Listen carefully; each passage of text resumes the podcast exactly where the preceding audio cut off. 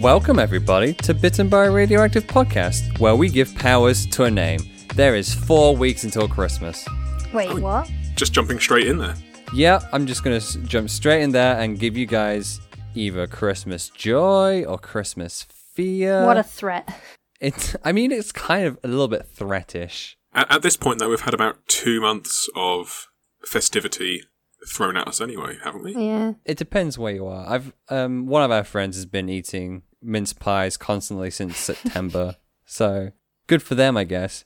Um, but of course, we you do have like 364 days of warning until Christmas. So if you're there like freaking out about, oh, I don't know what I've bought anyone, then like, oof, that's me tapping my watch. Wh- Why not buy them a completely free iTunes review? Hey, there you go. See, I was going to link it into why don't you purchase for them one of these comics that we are recommending for you today? Oh, Both fine links. I mean, the latter doesn't really help us out much, just just to really drive that point home. Jade, ever the altruist, what have you been reading this week that might make a good Christmas present for someone? Oh, okay. Um, well, I've been teaching again recently, and there's a graphic novel that I always mention in a lot of my lectures, and I realize I haven't mentioned it on the podcast yet, so I'm gonna Oh, I mention think that I, one. I, I think I know where this is going, and if I it Yeah, it is I've- then I'm quite glad that I didn't choose the same one this week. oh, good. See, I picked it because I was thinking it's gonna get to that point where we both choose it because it's my absolute favorite all-time graphic novel. well, it was Oh. gonna ha- it was gonna happen this week. So, it's called Asterios Polyp, and that's the main character's garbled name. There it is. He's a middle aged architect who is extremely talented in many ways. He can read anything and retain all knowledge of the book. Um, he's just very, very clever. Um, and basically, during a thunderstorm one day, his flat burns down. He loses all of his possessions, and so this forces him to go on a life changing journey. And he spends this whole book going out into the boonies to try and figure out where he's fucked up in life and try and figure out how to become a better person. Tell them the good part about the book, Jade. It's so visually clever. Like, it's the most visually clever book I've ever read. It's so stunningly good. Um, the best example is um, when you read the scenes about how he met his wife, Hannah, and they're both represented either as um, very blocky ge- geometric shapes uh, for Asterios because he's an architect and he thinks in object shape type things. And then Hannah, who's rendered in these sort of pencil like pink hatching. So it shows how soft she is and much more malleable compared to Asterios because she's younger than him and whatnot. But yeah, it's, it's a beautiful book. Yeah, you mentioned it during your lessons because it is simply like what a comic is trying to be. Mm-hmm. Like, Uh, in who- terms of Who's it by? Oh yeah, David Mazzucchelli. I forgot to mention that. which is crazy because he used to do like a lot of like DC house style stuff. yeah, and like then Batman just and whatnot. It is astounding watching his style change between Asterios and uh, it was year one, wasn't it? Not sure. I think so. Hmm, maybe I'll edit that out. Josh, Yes. you're talking, so I'm going to pass the baton to you. Okay, well, this week I've gone with an extremely unfestive book. Oh, oh, oh dear. It's actually a little short story. It's called Mr. Higgins Comes Home, written by Mike Mignola of uh, Hellboy fame, and it's got art by Warwick Johnson Cadwell, who is um, an artist who only once I was midway reading it remembered. Oh wait, I, I've actually seen this guy at Thought Bubble last year. Oh, really? Uh, Yes, Jid Dean, you own a T-shirt with his art on. Yes, I do. I, literally, as the words left my mouth, I was like, "Wait a minute, he's the cool, sketchy guy." Yes, I think he's. I think he's got that as a little motto on his website. Actually, uh, called Sketchy Yeah. Guy. So, uh, back to the book. Uh, Mr. Higgins Comes Home is kind of like a love letter to Hammer horror movies from like the. oof, The olden times. What, 60s? yeah, I was going to say like the sixties, uh, and just kind of like those classic monsters that you all remember. So like the Bride of Frankenstein, all of that kind of stuff. Hmm. and it just kind of brings it all back into this short little story about these two vampire hunters and this mysterious Mr. Higgins, who um, basically just stop a a count vampire, uh, Uh huh. and things kind of go awry in its uh, short length. But it's really good. I really like Johnson Cadwell's art on this. He's got a really expressive style. Yeah, and does. as you say, with the cool sketching, it's almost quite like a bit like a hatching kind of effect on a lot of his yeah, stuff. yeah, Yeah. he plays it real loose, but um, like I said, it kind of works with expressions, just just throwing them down onto the paper. Like Josh mentioned, uh, he and I watched him do a live draw at Thought Bubble 2016. 2016. Ah, what a year! And he he was just throwing out these drawings, and he had like Mike Mignola on the table as well, just doing Yeah. doing this really, really gentle, really softly shaded uh, barbarian, which looked incredible as well. But then you just had this Scottish guy on the end of the table just thrashing out a man on a bicycle. wow. That sounds amazing. Dean, you opened your gob. What have you been reading? Damn it! Uh, tell you what I've been reading. I mentioned a few weeks ago that I was reading Lucy Ebree's autobiographical comics. Well, I've gone autobio again. Mm-hmm. Because I just want pain in my life. So for the most pain, I went and read Ellerbisms by Marc Ellerby. I see. You like suffering then. Oh, oh, I drown gladly in suffering. It's the year for it. So, Ellerbisms, of course, is the story of Marc Ellerby, brilliant cartoonist, comics extraordinaire. He's doing Rick and Morty comics now. So, from these humble beginnings as represented in these uh, strips, it goes through him, typical autobio stuff, like hanging out with his friends, Why do you like it, Dean? just because it's so crushingly depressing.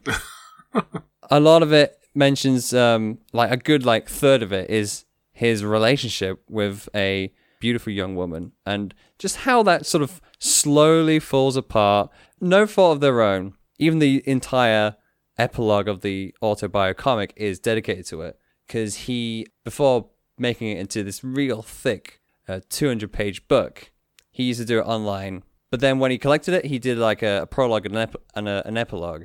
And the uh oh the epilogue kind of really gets you. Just sort of him uh, talking about how his relationship fell apart because it's not even mentioned in the uh the comics in the autobio stuff. He just sort of puts a, an end to it there and it's just oh it's emotionally draining so i highly recommend it despite uh despite You how some- Wh- wh- Suffering. yeah, which part was this when I said, why do you like it? Wait, mean, I'm hold sure- on. I'm- Have I'm you sure never read something just to suffer, Josh? I mean, no. Listen, it's the same reason why people watch scary films to be scared. Why? Why do you want to be scared? You live your whole life trying to avoid that shit. You never watched a movie to have a good cry. I do this all the time. It's great. It's it's true, but check it out. As I mentioned, it has a very good ending because Mark's living the dream now. But see where the man, the legend, came from with the Ellerbisms. Speaking of legends, maybe we should create one.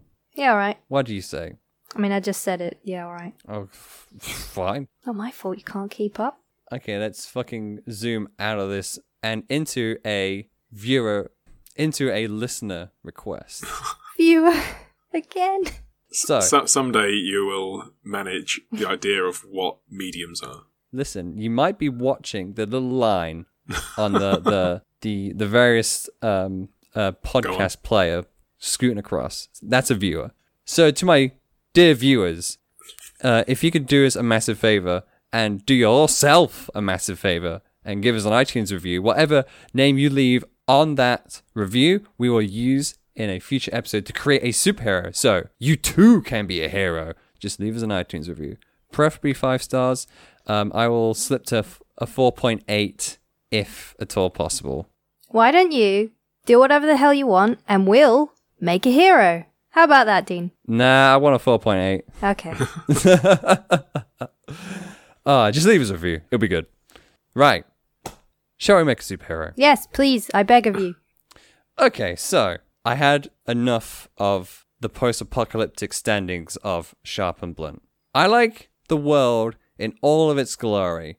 I like how the forests are spread out through our own very nice country of England. I love the the rainforests of South America, the the expansive plains of the Americas, Right. the ice caps, both south and north. Yes. You're taking this travel analogy to like new levels. That's because I'm taking it somewhere. More specifically, I'm taking it to 150 of the most famous landmarks in the world. Okay. And we're going to name a superhero after one of them. I see you're all tingling with excitement Mm, at the idea of potentially naming a superhero after Big Ben. Empire State. Well, that, that is one right here, Big Ben. You got Lit- Little Mermaid. Unfortunately, I'm not quite familiar with that one, but Kilimanjaro, Uluru, uh, the Great Sphinx. How about Brooklyn Bridge? They're all here. Trevi Fountain, Acropolis, Times Square, the White House. if you keep reading them out, we're not going to have That's a random just- one to work with. Listen, I probably read out like less than 10 out of 150, Jade. I didn't even know 150 landmarks existed. You've clearly not been out much then. For, for all your travelling analogies, you have never travelled. Mm. I went to Toronto once and went up the CN Tower, which I know is on this list Oh, as well. Nate, Nate, you've listed another one. But we're going to make a superhero based on the name of one of these landmarks. Okay. Isn't that exciting? I am leaning forward in uh, anticipation, maybe? I'd like to. Trepidation? Uh, yeah, I'd like to note some trepidation because my greatest flaw is not selfishness, as I previously admitted on a previous episode. My greatest It's flaw is Geography. So if I ask you where the Trevi Fountain is, Stop. Jade, where's the Trevi Fountain? Stop. Move on. Well, listeners, you should leave us a five star review stating your favorite landmark and its location so Jade can actually take a visit there. So, give me a number between 1 and 150. Uh, I think 69 would be going down a wrong road for us. so let's go with a 96. A nice. So 96 is Sydney Harbour Bridge. Okay, look. All right, let's let's crack the old knuckles in this one. That actually sounds like a person's name. So what? Sydney Harbour Bridge No, Sydney, middle name Harbour, Bridge. So Sydney Bridge. of the Bridge family. Yeah. Sounds very upper class, doesn't it? I guess it does. It, there's those links with Bridge the game, isn't there? And that's a very snooty thing to play. Oh, we're- we're rolling straight into this. Fuck, maybe they come from the family that invented Bridge. Sure. Um, can someone look up when Bridge was invented, please? Because I'm pretty sure this will be our first historical hero. Um, so I usually at this point I say who is Sydney Harbour Bridge, but we are in it now. Sydney Harbour Bridge comes from an aristocracy. Aristocrat.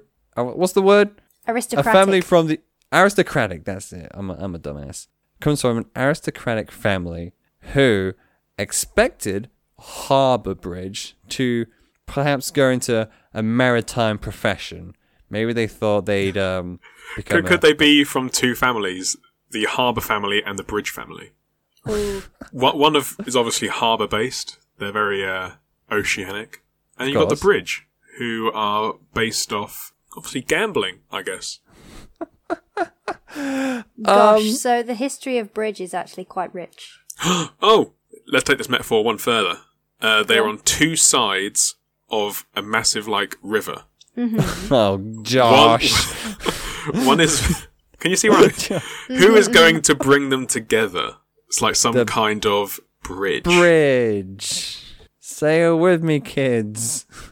Okay, if we're if we're going really really corny with this one, maybe they're a mediator who is like some sort of bridge between two feuding parties. Maybe their superpower is that of mediation. Oh, actually, fuck, Dean, you're onto a good idea here. What if they could mediate with the elements? What does that Because- mean? Because they're harbor bridge, right? Imagine, right? You're trying to cross a river in this very um, fitting example, but instead of like just like having the superpower to immediately move it or whatever, what if their superpower is more, oh, water, will you please move for me? And in return, I will offer you this. And then they go forth, and then they perhaps offer the water some some berries or some food or something. What would water want with berries? All right. a water will want with berries because um, if there's more berries in the water, they will attract more fish to it. If there's Also, more- hold on. How does how does Bridge get these berries? Does Bridge then walk over to a bush and go, "Please, please, sir, may I have some berries? And in exchange, and then it just goes on and on forever in a circular pattern. Listen, listen. Friggin' look, Sydney just has gooseberries on him. Okay. Okay. It's, when was bridge invented? It was Oh, like um, uh, late 19th, Yeah, early yeah. 20th. it was based on a Russian card game or something. It's late 19th century Russia. I'm assuming there's gooseberries there. I- Any Russian listeners, please hit me up Okay. at BBR underscore podcast. But they they have this gooseberry bush. They pick them and they take them everywhere. And then whenever they need to do something, they offer them. I don't know. Just that's one thing they can offer. Maybe there's other things. How is this? What what part of this mediation has anything to do with harbours and gambling? Yeah, we started off so well and you've gone way off topic. Well, I, I, I mentioned some stupid idea about like bridge, like a bridge between um people is a mediator. So maybe I, I went from that to mediation to talking with water and feeding it berries. I get that you want to try and do mediation of the elements, but that just seems like OP.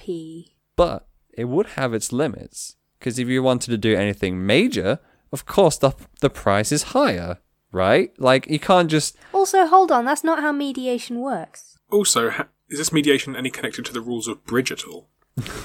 oh, I, I I left bridge long ago, probably for the better. But yeah, mediation isn't about like the exchange of goods and services. Mediation is about being the- Compromise? yeah, the the middle ground between two two sides. So the This mediator is- doesn't exchange anything. The mediator provides like a, a voice to both sides. Then let's switch it up, Jade Sarson. Okay. What if this mediator of the elements goes around to natural disaster zones and tries to patch things up with nature? What if they're more of almost like a, a shaman, if you know what I mean? So they're they're traveling and they find somewhere maybe a forest has been devastated by fire caused by man, and so they mediate on nature's behalf to men to f- fix their shit. Or maybe they go to a village where there's been a, a mudslide and they go up to nature and they say, Fix your shit, nature. Why you gone done mudslid all over this village? What have they done? So are they the bridge between worlds then? Ah, Perhaps. now I think we've got something. See, the reason we think we've got something, and feel free to cut me out if you'd like to continue with this idea, but it feels like we've got something because we've stolen it from Korra. Well, no, that um, Korra was more of a mediator of the spirits, like weird, crazy spirits. So okay, in- okay, so we haven't stolen it from Korra then. Just just full disclaimer for everyone listening. Yeah. We haven't stolen this. Nickelodeon, don't sue us. Don't talk to us. Explain how this is different from Korra Dean for me and the listeners. Okay, so And, and our will be di- viewers. and the viewers, of course. Keep watching that line. Our multimedia audience. It would be different from Korra because it would be talking with. Imagine that tree lady from Pocahontas. Somehow I knew I knew you were gonna say that somehow. She's all like, "Listen, I needed somewhere to grow. I needed somewhere to expand to. So I spread my seeds to this farmland where I know I know you you humans were farming, but I, there was it was the only space left. It's more talking to like natural things themselves instead of some sort of like nature-based spirit. Does that make sense? yes, okay, I have potential backstory for you then. Back me up. Sydney Harbour Bridge comes from a wealthy family. They were indeed the inventors of bridge. Um, okay. That's just a thing they do. you know. Yes, yes. Well, back in, you know, way, way back, they used to use it to acquire things. They would play bridge to acquire stock, holdings, claims over land and Oh, wealth, blah, blah, blah. And so that's how Sydney's family has accrued so much wealth. And so Sydney grew up in, in a home where the normal thing to do was to acquire whatever you wanted through money. You didn't ask people, you just waved money at them and made problems and issues go away. You didn't even wave money at them. You just challenged to them to a game that you invented and Oh, just well, fucking yeah, I guess them. they could still play bridge in the modern day. It's just I feel like Oh, you mean they began their yes, wealth? that's how they Oh, started, okay. and then in more sort of modern times, obviously they have to do everything with a veneer of legality. Um, but perhaps you know, in more desperate times, they would seek to trick people into playing some more bridge. But I'm saying that this is like the way Sydney has grown up, and so what's what's the inciting incident that forces them to become or realize that they could be a mediator between humans and the elements in order to solve a problem? Right. I think Josh is going to be on this idea. What if they realized they were a mediator by somehow coming into contact with, I'm going to call it like a nature pet, but some sort of creature that, God, we could set it in the 70s and have them have like a literal pet rock, but we're not going to do that because that's stupid. But you know what I mean? Like, perhaps they begin like a uh, industrial farming venture or like an oil uh, drilling venture, and they go to this very pristine nature park.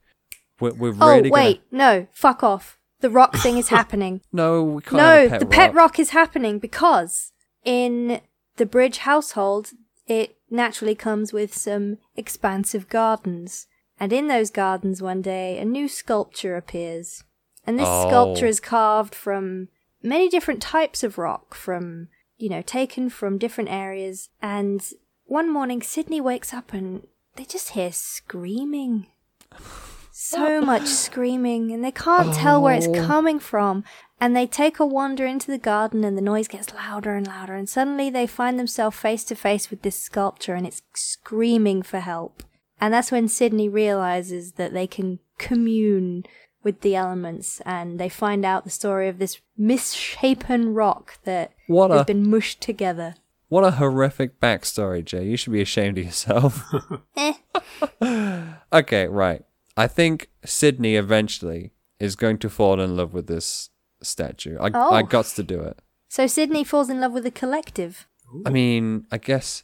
Well, a statue might be carved from one single piece of marble, but I mean, like a collective could be cool. But how would you have like the marble would have been cut from something else, surely? Hmm. I mean, if we're getting real technical, all rocks are many millions of individual shards of um, sand, and sand is broken. You know, So, so they are a collective. rock is boring, yo. Let's just make them like a cool collective, maybe like a collage, like a collage style uh, statue, or it has like adornments of many different kinds of rocks. Yeah, that's what I was thinking. Like the one of Sydney's parents had, you know, acquired it from some art auction Yeah. or something. They were like, Ooh. "Oh, oh yes, they they were telling me all about the different areas of the world that this has been honed from. We we took took this from several places. Uh, Oh, honed out of the cliffs. they can be from the harbour side. Ooh. Oh yes, the harbours gave us this delightful present. I mean, I'm not quite Ah, aware No, of. no, no, Dean. I think they could. The entire of the harbour place could be sentient rocks. Excuse me. Wait. So Sydney, Sydney was originally Sydney Bridge, but what if they married the Rock, and take the Rock's name as well? Is that crazy? A little bit, but um, how, would the rock have a name? Why would the rock be called Harbour? Because perhaps, well, of course, every statue is a representation of something. You know, who who is the statue? Perhaps it is of one of the ancient members of the Harbour family. Is this what you were going for, Josh? I don't know anymore. um, But- no, I, I think I was still stuck on that idea of um, two two tribes going to war. You know, Romeo and Juliet. Yeah, well, that song "Two Tribes Go to War." What if what if the Bridges actually stole the statue as a way to slight the Harbours, but then you have a weird Romeo and Juliet thing where Sydney falls in love with the statue. Right. You don't sound too convinced, Jade. Um, I just think we're going way off of the mediation thing that we were going for. We are. How does this? How does this? Okay, so my thought was that the rocks need Sydney to mediate so that they can be demolished and returned to where they belong. That was where I was going with this. Yes, I agree with this. So Which which would work if Sydney falls in love with the statue's collective consciousness, because then, you know, they'd have to make this difficult decision of they want to be destroyed or rather they want to be returned to their natural state, which would make me sad, but that's what will make them happy, and I love them, so I must do this. I must convince my parents to have the statue demolished somehow. Yeah, but then, but so- then it could have a really sweet ending as well, because then they could return to the harbour where the stones are returned to and still hear the voices. Ah, the literal harbor. Yeah. Yeah. That would be their like the first arc, I guess, of this comic would be the return of the statue, Mm. and then from that, perhaps maybe, um, all right, hear me out. We're gonna we're gonna get real Pocahontas. on what could be weirder than this story starts with the story of a pet rock? So after the statue is, is destroyed, the statue's collective consciousness is spread out in the sea, and mm-hmm. those rocks start talking to rocks, and they start talking to other rocks, and of course that continues until the rocks talk with the water, they talk with the coral, they talk with the the trees that uh, drink the rain that comes from the the Okay. water, and word spreads of Sydney Harbour Bridge a magical person who is able to talk to literal rocks and grass and mud and um, moss. And they start their career as a superhero. They are a superhero, been by Radioactive. Podcast. They're a superhero to man and nature. So, what would their next big problem be? Josh, I feel like it needs to be something that would. Mm, it would need to be something that would be nature being a dick. yeah, because first the first instance was humans being a dick, so now Yeah. we need nature being a dick. We have to establish the the mediator ways of uh, Sydney. Oh, okay, we can return to your water idea. Perhaps this is uh, how Sydney hears about it. Their home is quite high up, like it's on quite high ground. like a hill or something. Yeah, and You know how those fucking stately homes are. Yeah, like there's a huge driveway that leads all the way up Hmm. to it, and people like that fucking Ponzi house all the way up there. But people actually come up to request shelter because flooding season is going to start soon. Oh, nice! And of course, the the bridges are going to be like, "Oh, peasants, we need these out of our house." Meanwhile, the, the they're not. I wouldn't say they're like peasants; they're just common folk. But the peasants then to these right, okay, the peasants. But like they plead because the harbour bridge mansion and grounds are ample space enough for the surrounding community to take shelter. Hmm. Of course. And so, naturally, Sydney, being a friend of both man and nature, goes to sort out the problem with the flood. The flood itself. This stupid, grumpy creature that has decided to swallow up all these houses. And why is the uh, flood just sweeping across these uh, these villages? Well, it flows, and so it just goes wherever it's taken. But you know that sounds a little bit selfish to me because where what if where it flows is taken up? You have your space water. Stay in the rivers, you dick. Don't don't be flowing around in, in people's houses. So maybe this is a very selfish river that's decided that I'm just gonna flow through here and you can't really stop me, can you? Maybe there's been like um a lot of man-made river projects. Oh. So like Well, I g- a lot but of irrigation planning and stuff. But that's That's man still a, being yeah man's problem, isn't it? We Yeah. we need to make it so nature's Ah. being the dick. Yeah. exactly. Remember that that's our core concept for this uh, arc. Well, the idea would have been that they'd they'd been trying to direct the water, and the raw, the blech, the water's being a dick by not following the path that's set for it. But I guess, guess- that's still humans' fault, then, isn't it? Yeah. You could do like a canal thing, maybe. Like the the whole thing with canals is like rivers flowing upstream. And while that hmm, that is advantageous for not only the river, but humans as well. The river gets to flow in directions they never thought possible, whilst the humans get to use it tra- to transport a little bit.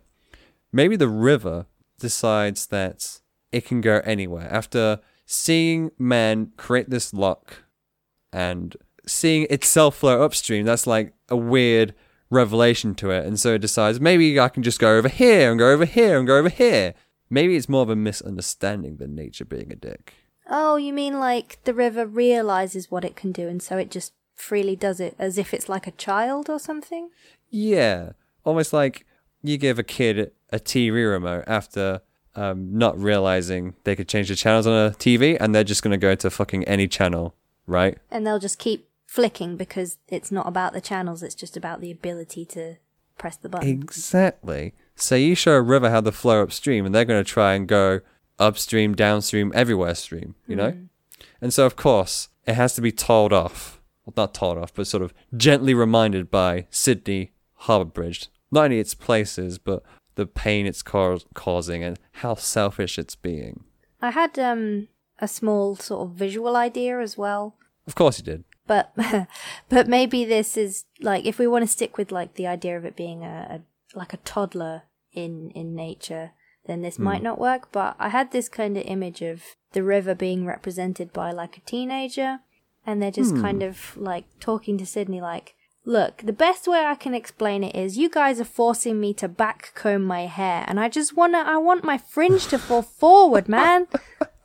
Why you gotta See- force me to back comb all this time? Oh, I- okay.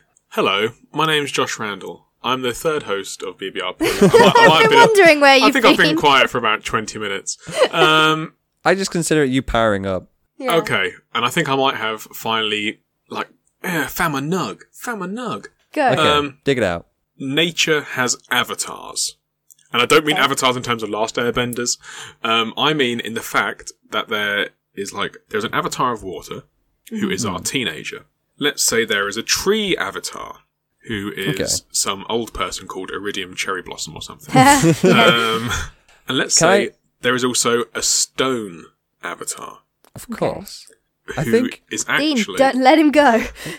who I think could actually be the one who Sydney falls in love with. Oh, okay. I was just gonna say that um maybe less of an a- like a straight up avatar. This is like their representation, but more of a almost like a personality to these things. Yeah, so like I don't want them to feel like they are permanently an individual. So like the Right. Oh, avatar yeah. is the representation of that that part of the earth, I guess. But you know, things over like thousands of years have been given like sort of personification and No, I get it. I just like given to them. I as I mentioned, I like reading things that make me suffer. And the idea of falling in love with a collective consciousness of an element Oh. sounds great. Well, I think Yes. there's the Avatar thing. Yeah, I suppose Avatar might be the wrong word for it, but like they're, them coming together to make it easy for them to. Yeah, Yeah, to be spoken to and Yeah, but yeah, yeah. you're not going to see some like bullshit Council of the Elements like some Oh, yeah. Elrond No, no, style no. thing. But this is cool. It's like um, it's like the the queen of the sea that rises up in Ponyo. Yeah, yeah, yeah. Yeah. Um, and also, what I think this could work well for is in uh, Bridge and any card game, there are also four suits. Oh, okay. So I'm wondering if maybe we could split this. Oh, it's going to be, I don't know how, but like each, um, I'm doing air quotes, book Okay. is a different suit having a quarrel with a different form of nature. Can the spade be about quarreling with sand? Yep. Yeah. um, And I guess heart is going to be the rocks. Yeah, I guess. yes. Diamond twinkles like water. Or, well, you could have diamond and rock. Oh, that's true. Hmm. But I, I like I like this idea. Like we've got some strong visual elements. Yeah. And basically, what this can also give us is a format for our hero to kind of function. Hmm. And it kind of makes it a bit more concrete, I think. A Actually, hold on. We didn't even figure out the ending of the water plot. No. no, Um, no, we've, For we've fuck's sake. That's what we were doing now. yeah we we figured out that essentially um, they talk to the water and tell them what their actions are causing. Right. And so, that they're oh, so being they s- just kind of tell them off. Yeah, pretty much. Okay. Yep, that's fine. I think it's probably like them sorting out the fact that even though man is telling them where to go. Are we still going with the canal idea, yeah? Yeah, Yeah. that's a good idea. Yeah. Even though they're being forced down this path, it'll open up new possibilities. So that's the mediation bit, I guess. Hmm. Yeah, it's more of a case of you can go literally anywhere else, but not there. Hey, maybe you could even irrigate these fields on your way, but that's up to you. Could we say, like, considering that Sydney goes down to the harbour with the broken up parts of the rock, the, the sculpture to, you know, return to the rocks to where they belong, would we mm-hmm. say that this town is close to the sea then? Yeah, I, I think so. In like, which case, we have a good opportunity for how the water story could visually interestingly end. yeah, Because Sydney could be like, okay, you can go here, you can go there, you can irrigate, and yes, we are forcing you to go through the canal, but have you actually been all the way up that direction? Hmm. You know, and then they can actually, you know, how I, I'm trying to figure out a way of ending it where this representation of the water realizes that everything leads back to the sea, and that's where they're free again. imagine they are following people. Like a trickle of water is following where all these people are going. And when they realize even the humans are going congregating at the water, as well as like the hmm. Fucking, let's just tell off the water. Yeah, okay, we're telling tell off the water. Go on. It's a, an unruly teenager that needs to be put in its place. Continue. Where do we go from here? Bad pooch. From this, um, an interesting way we could do the story is that um, Sydney is fully prepared to be on nature's side 100%, because we've all been taught nature is number one, save the earth. But it's not a case of saving the earth, it's surviving alongside it responsibly. So they learn that lesson. Um, from this, they can set off on their journey proper to help not only nature, but to go forth and perhaps not just teach others to live responsibly, but also to teach nature what we as humans are like and capable of, and that w- despite us only living a pitiful 80 years on average, that we are also of worth to this world too. Yeah, some like So- bullshit. Could we next take them to a forest? Yes. I think, yeah, yeah. They're not going to be too uh, far away. Yeah. So I'm guessing we're kind of going down like the environmental hero route. Oh, definitely. And I and I spell route R double O T. Yeah, nice. Hey, of course, the viewers already knew that. Yeah, yeah, yeah. The viewers did. They sure did, because they saw it written down. That was a purposeful joke at my expense. Do go on, Josh, please. Oh, I'm not sure if I. Uh, Ooh, Um, cons- considering the family's Russian, and I know Russia's a tad big. It's it's quite large, isn't it? Can we somehow get this this I can only presume to be a child mm-hmm. from a Russian town with a sea connection to Siberia? Bearing in mind they come from a very wealthy family. Also, perhaps they have a horse. A, a single horse. Wow. a rock-based horse Yes. given given to them by Oh. their collective significant Yes, other. as as thanks. Thank you for saving me. We rocks now bless you with a steed to go about to spread your word. Well, I was just going to go for something way simpler like Sydney ends up in these situations because they are a, a young person. They're actually just ending up in situations by coincidence. Like, so maybe for this situation, they end up in a forest because their family, the family that invented bridge, has a resource for acquiring card Oh, mm, for cards. that mm. And so they're like, they're, they're, one of their parents is like, Sydney, come with me. We're going to the deforestation, I mean, resource plantation. So you you want to keep keep them with the family? I think if they're a young person, they kind of have to be, don't they? Yeah, for now at least. Maybe they can piss off some other time. They turn eighteen. It's like I'm Wait. gonna live with my friends, the trees. Wait a second. Oh, oh. How old are they? You say? And they're getting Probably- married to a rock. I didn't say they got married to a rock. Okay, you you, you may proceed.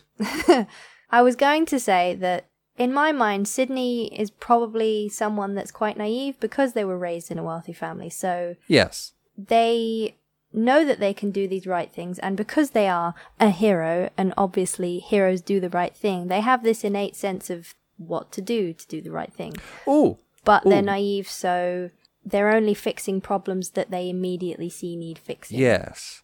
I was going to say, perhaps part of their story is them going home to their awfully large house with their awfully large library and studying more about nature. yeah And of I course, that. their their parents are like, oh, "Why why are you into this all of a sudden?" They're like, "Well, I've I've had my eyes opened, father.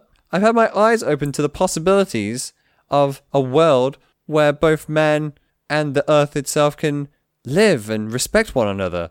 Of course, that hippie bullshit in the early 19th or late 19th century is going to sound even more hippie-ish at that time.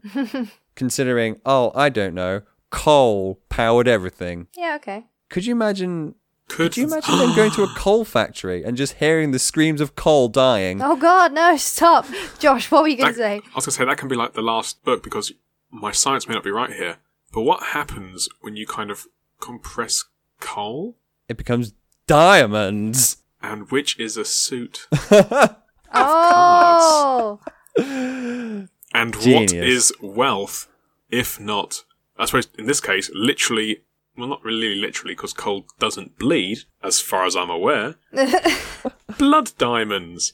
Oh, and of course, that's going to be the biggest mediation of, of all, because you're going to ask humans to go back on centuries of progression, what with electricity and like warm water and all that junk, and on the behalf of coal, which isn't really doing shit. It's just mm. coal. Burn it, I guess. What to do? Hmm. I'd burn the coal. I fucking love technology. Without technology, we wouldn't have a thing to do. I'm, I was trying to envision what sort of personnel, like, would, would they fall, if it's sediment of some sort, then surely it's part of the rock family, therefore represented by the rock. Oh, yeah. So I think for the final book, you need Yeah, a it is different- carbon based. Yeah. Didn't you want to stick with like a wood thing for the last one? Uh, I think I think I was just too hung up on the whole coal diamond thing. Yeah. No, I I like the idea of using coal I do like it. I just feel like it would be too easy a choice for them to, for Sydney to make. You know, like oh well, that's part that's represented by the person on the collective I'm Oh yeah. with. So We're not mediating. Yeah. Whereas Or if are we? But then let's raise the stakes on the human side. Can we can we raise the stakes of why um, Sydney would want to save or would want to use coal? But then you'd still be killing coal. yeah, Oh, I kind of like this idea now, but I guess it's not meant to be. And that is the creative process in a nutshell. kill kill your darlings. Uh, Kill throw your coal in the f- coal. Oh god, Yeah. no! I wanted them. I wanted Sydney to have a happy ending eventually with this this rock avatar. no. I think eventually she would visit a quarry, and then the rock avatar will burst out the walls and be like, "Sydney, it's been too long. How Oh are you doing?"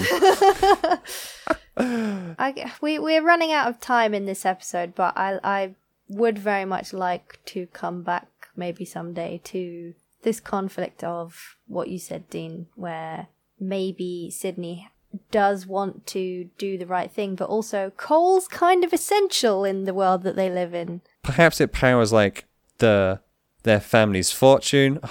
But then like the thing is it's very easy for Sydney just to bin off everything and live an okay life. Because Yeah, they can just be like like, hey nature, hook me up, I've been your bro for all this time. Maybe during their travels, uh, Sydney does in fact sort of slight nature itself by siding with the humans on some occasions. Hmm. That's why they're the mediator, not an avatar of nature. Exactly. They they've got to make the hard calls that none of the other sides will. They are compromise manifested. Hmm. Hmm. I'm just trying to come over like a large scale like thing. Maybe maybe it's less to do. Okay, maybe it's less to do with burning coal and more to do with mining coal. Mm-hmm.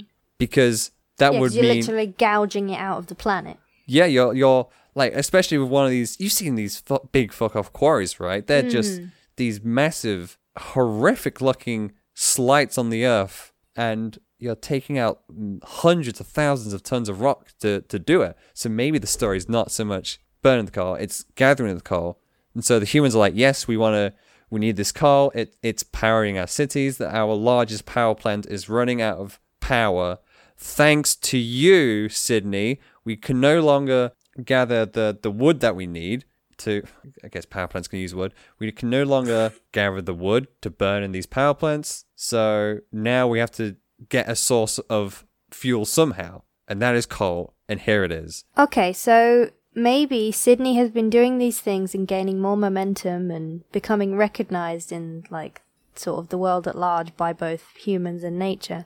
And they're riding on this high at this point because they're like, I'm I'm actually making a difference in the world, but actually what Sydney has put the world on a path to is disaster because suddenly a lot of things are not available to humans because apparently it'll hurt the earth. But also, Yes. the earth is raging because now humans are resorting to more and more desperate measures. And so we've kind of forced Sydney into a corner where they need to become the mediator of a disaster Yes. situation. Yes, yes, yes, yes, yes. Yes. It's all about being forced into this situation where there is no easy answer and well, Sydney has to make the call. And I think I think we'll we'll put a full stop on that. Could, could you say that is all we can mine from this Hey. idea? Hey, I was just gonna add that maybe before they make their big decision, they ask they ask the the Rock Avatar to. I'm just gonna call them the Rock. They ask the Rock to come and meet with them to give them some advice again, and they can't get rid of their love for them, and that's it. Never dies. I'm just very sad now. You, you, you're pretty hung up on this like rock love story. Have, are you kidding me? How many stories are there about falling in love with inanimate objects that won't come to life and refuse to come to life? It's very sad. Well, I've seen a, a few stories about loving statues, and I saw one explicit story about loving a statue. Oh shit. Um, but that was two ladies. There was like a Venus one. She was actually like a um, like an 18th century like big blooming dress, powdered face kind of fop, and they they got it on. It was pretty good. I'm going to do some research about that for the illustration. good. See, Alas, poor Yorok. Are you even well? You're just just going to put in that last bit of canon. The rock's name is Yorok. nice. it is Yorok. See, I always imagined just a little aside. Of course, viewers and listeners, you can imagine whatever you want for these this couple. But what about if they were a uh, a male male guy? So Sydney's like a dude, but The Rock is also a dude. I Sort mean, of- that's what I was envisioning from the very beginning, but I didn't There want you say anything go. because I knew you guys would smack it down. No, no, I was like, let let's gay it up. Okay. Let's have some gay rocks. Gay rocks, Jade? Gay yeah, rocks? alright. I, get, I mean, I was going to make them gay rocks. I just hadn't decided on their gender yet. Gay rocks. I mean, like a rock can be anything really. So just kiss the floor and see what flavor it is it's today. just a very sad collective. I'm hung up on this now. I mean, yeah, being a collective, they can be of many genders. All right. So, speaking of genders and many of them, thank you to you all for listening to our story about Sydney Harbour Bridge. Not the uh, Australian landmark, but a nature based mediator superhero who goes around and uh, mediates on behalf of both man and nature in order for them to both to survive in this big old dangerous world of ours. To peacefully coexist. Peacefully coexist. That's even more graceful than the fucking garbage that came out of my mouth just then. Oh, how do how do you guys feel about about Sydney? Exhausted. That, w- that was a roller coaster of a, a story. It was Josh. Yeah, a real minecart roller coaster. You, you're loving your mind puns today. Would you say Yeah. it's a rich vein? yes, thank you. There we go. Ye- ye- yes, Ah. yes, I would. And surprised you mentioned minecarts without bringing up sidetrack. Whoa.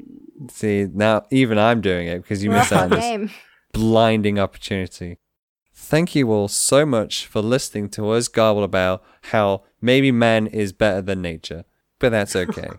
um, if you can do us, mans and Jade, a favor, leave us a, an iTunes review because not only does it help the podcast and help us gain maybe one or two more listeners and maybe rise up on those mysterious iTunes rankings, but also we will take your name, whatever it is, how stupid or how dumb. I mean, we literally made a superhero out of Sydney Harbour Bridge, and we will turn you into a superhero too. Isn't that exciting? Also, if you don't feel up for that, you can always leave us a star. Star rating on there, also very good. Last but not least, word of mouth is always good. Tell a friend, tell a loved one, tell a stranger on the street who's holding a phone in their hands. Tell a rock that you've fallen in love with and tossed back into the sea, even though you desperately love it. Yeah, tell them to Tell listen them. to Yeah. our podcast, especially if they're into comics, because I reckon we're onto a good one here. But that might just be my selfish way of thinking. In the meantime, hit us up on uh, Twitter. We are at BBR underscore podcast. If you have some uh, thoughts or opinions or even better ideas than we came up with about Sydney Harbour Bridge, we are always open to them and we will gladly make them canon. because heck, it's all open game now. We're falling in love with a rock, have an argument with water, um, get a little bit annoyed at sand. Well, I think we've all been there. it's all fair, and we love to hear your opinions, opinions as well. Ooh, and now the sun shall set on this episode because all that is left for me to say is that you, you have been bitten by a radioactive podcast. I am Dean, the nature boy McKnight. I'm Jade, simultaneously in love with the collective and also terrified of Dean saying you in that horrific way again, Sarson. And I'm still here. He's still hanging out. It's Hi, Josh, Josh. Randall. Good night, everybody.